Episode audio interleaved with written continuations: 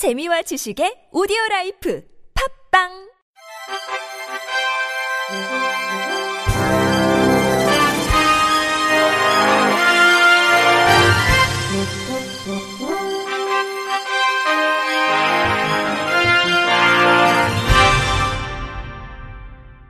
청취자 여러분 안녕하십니까? 1월 4일 목요일 KBIC 뉴스입니다. 장애 학생들이 공립 일반 학교 특수학급에 가장 많이 배치되고 있지만 대부분 시도가 특수교사 법정 기준을 지키지 못하고 있는 것으로 조사됐습니다. 국회 입법조사처가 최근 발간한 지표로 보는 이슈 특수교사 법정 정원 확보 현황 및 시사점에서 공립 일반 학교 위주로 정규 특수교사를 증원하는 방안을 내놨습니다. 지난해 4월 기준 특수교육 대상자는 총 8만 9,353명으로 일반 학교 특수학급에 배치된 학생이 53.2%로 절반을 넘었습니다. 공립학교에서 교육을 받는 학생이 81.8%로 국립 1.3%, 사립 16.9%에 비해 압도적인 비중을 차지했습니다.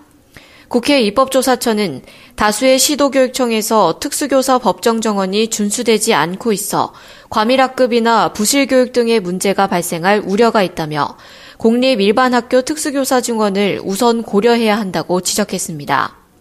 또한 현재 법정 정원 대비 공립 정규 특수교사 비율은 67.2%, 기간제는 14.4%로 일정 부분이 기간제 특수교사가 배치되고 있는 실정이라며 안정적이고 책임감 있는 교육 환경을 확보하기 위해 정규교사 위주의 증원이 필요하다고 강조했습니다. 문재인 정부의 국정과제 중 하나인 장애인 보조기기 건강보험 급여 적용 확대가 지지부진한 모습을 보이자 장애계가 반발하고 나섰습니다. 한국장애인단체 총연맹과 한국장애인단체 총연합회는 어제 공동성명서를 발표하고 보조기기 구입 본인 부담금을 개선해 장애인 당사자의 경제적 부담을 완화할 것을 촉구했습니다. 이들 단체는 정부는 보조기기 정보 제공 시스템 구축을 제대로 할 것과 필수 보조기기인 점자 정보 단말기, 보안 대체 의사소통기기 급여를 지원할 것, 보조기기 본인 부담금을 낮춰 장애인 당사자의 경제적 부담을 완화해야 한다고 강조했습니다. 7년 전 국가인권위원회 건물에서 점거 농성을 하던 장애인이 숨진 일이 있었습니다. 당시 인권위가 전기와 난방 공급을 끊고 식사 반입까지 제한하면서 인권을 침해한 가해자라는 비판이 나왔는데 인권위가 지난 2일 뒤늦게 책임을 인정하고 공식 사과했습니다. SBS 이병희 기자의 보도입니다. 이명박 정권 시절인 지난 2010년 11월 장애인 단체가 국가인권위원회 건물에서 점거 농성에 들어갔습니다. 장애인 활동 지원 대상 확대와 현병철 당시 인권위원장 사퇴를 요구하는 농성에 뇌병변 1급 장애인인 고 우동민 씨도 참여했습니다. 농성이 길어지자 인권위는 자체 대응 매뉴얼에 따라 12월 들어 전기와 난방 공급을 끊고 장애인 활동 보조인 출입과 식사 반입까지 제한했습니다. 이런 반인권적 조치 때문에 우 씨는 전동 휠체어 충전이 안 돼 화장실도 제대로 가지 못했고 난방이 끊기는 바람에 감기까지 걸렸습니다. 고열과 복통 때문에 병원으로 옮겨졌지만 병세가 악화해 우 씨는 결국 7년 전 숨졌습니다. 국가인권위원회 혁신위원회는 이 사건에 대해 유족에게 사과하고 진상조사팀을 구성하라고 권고했고 인권위는 이를 받아들였습니다. 이성호 국가인권위원회 위원장 장애인을 포함하여 사회적 약자를 보호해야 할 인권 옹호기관으로서 그 책임을 다하지 못한 점에 대해 유족과 활동가들께 무거운 마음으로 사과를 드리는 바입니다. 7년 만에 인권위원장의 공식 사과를 받은 어머니는 통안의 눈물을 멈추지 못했습니다. 권순자고 오동민 씨 모친 큰 아들인데 아들이 보고 싶어요. 한번 꿈에라도 한번 나타나서 그냥 동민이를 한번 보고 싶습니다. 보고 싶다 동민아.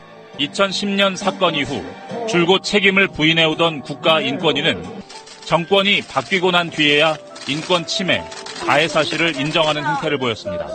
SBS 이병희입니다. 장애인 편의시설을 면적 300제곱미터 이하의 공중이용시설에도 설치를 의무화하는 법안이 발의됐습니다. 국회 환경노동위원회 소속 더불어민주당 신창현 의원은 이 같은 내용의 장애인, 노인, 임산부 등 편의 증진 보장에 관한 법률 개정안을 대표 발의했습니다. 현행법은 바닥 면적이 300제곱미터 이상인 음식점, 제과점, 상점, 학원, 도서관, 운동시설 등 공중이용시설에 대해서만 편의시설 설치를 의무화하고 있습니다.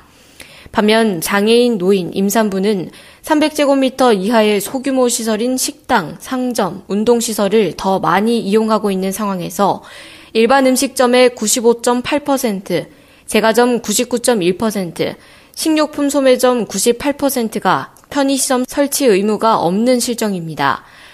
신창은 의원은 동네 식당, 제과점, 편의점 등에서 휠체어를 탄 장애인도 자유롭게 식사하고 물건을 살 수 있어야 한다며 개정안 발의 의유를 전했습니다.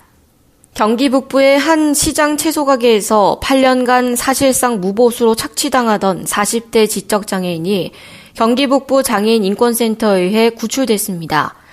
인권센터에 따르면 지적장애 2급의 A씨는 지난 2009년 봄 돈을 벌게 해준다는 사장의 말에 속아 8년간 시장 한쪽에 난방도 안 되고 씻을 공간도 없는 가게 귀퉁이 방에서 생활하며 강제 노역에 시달렸습니다. A씨는 가게에서 농작물을 수확하고 이를 판매하거나 배달하는 등 온갖 일을 다하며 때로는 사장에게 폭행당하기도 했습니다. A씨가 강제노역 굴레에서 벗어난 건 지난해 3월 이를 지켜보던 한 지역 주민이 인권센터에 제보하면서였습니다. 현재 A씨는 위장병과 허리디스크 치료를 받고 장애인 자립생활센터의 지원으로 지역사회에서 자립해서 살고 있으며 사장은 임금 체불로 인한 근로기준법 등의 혐의로 기소됐다고 인권센터는 밝혔습니다. 전주지방법원 형사 2부는 이웃에 사는 지적장애 여성을 성폭행한 혐의로 기소된 태국 국적 불법 체류자 50살 A씨에게 징역 5년을 선고했습니다. 이와 함께 A씨의 신상 정보를 5년간 공개할 것도 명령했습니다. A씨는 지난해 8월 25일 오후 1시쯤 전북 전주 시내 원룸에서 지적장애 3급인 30대 여성 B씨와 함께 술을 마시다 성폭행하는 등 두 차례에 걸쳐 B씨를 강간한 혐의로 기소됐습니다. 경찰 조사 결과 1년여간 이웃으로 지낸 B씨가 지적 상태가 온전하지 못한 점을 악용해 범행한 것으로 드러났습니다. 재판부는 피고인이 지적장애인을 두 차례나 성폭행해 그 죄질이 매우 무겁다면서 피해자가 상당한 성적 수치심과 정신적 충격을 받았을 것으로 보이고 합의하지 못한 점 등을 고려해 형을 정했다고 판시했습니다. 끝으로 날씨입니다. 오늘 서울의 아침 기온이 영하 8.7도까지 떨어지고 낮 기온도 영하 2도에 머무르는 등 강추위가 계속됐습니다. 전국적으로 구름이 많고 흐린 날씨를 보였습니다. 내일 아침은 서울 영하 5도, 대구 영하 3도, 광주 영하 2도로 오늘보다 기온이 오르겠습니다. 낮 기온은 서울 2도, 대전과 광주 4도, 부산 8도 등으로 오늘보다 높아지면서 많이 춥지 않겠습니다. 내일 오전에는 구름이 많겠지만 오후부터는 개일 전망입니다. 미세먼지 농도도 낮겠습니다. 현재 서울과 수도권, 경남 대부분 지방에 건조주의보가 내려진 상태입니다. 화재 사고 등 불시 관리에 주의하시기 바랍니다. 이상으로 1월 4일 목요일 KBRC 뉴스를 마칩니다. 지금까지 제작의 이창훈, 진행의 이정화였습니다. 고맙습니다. KBRC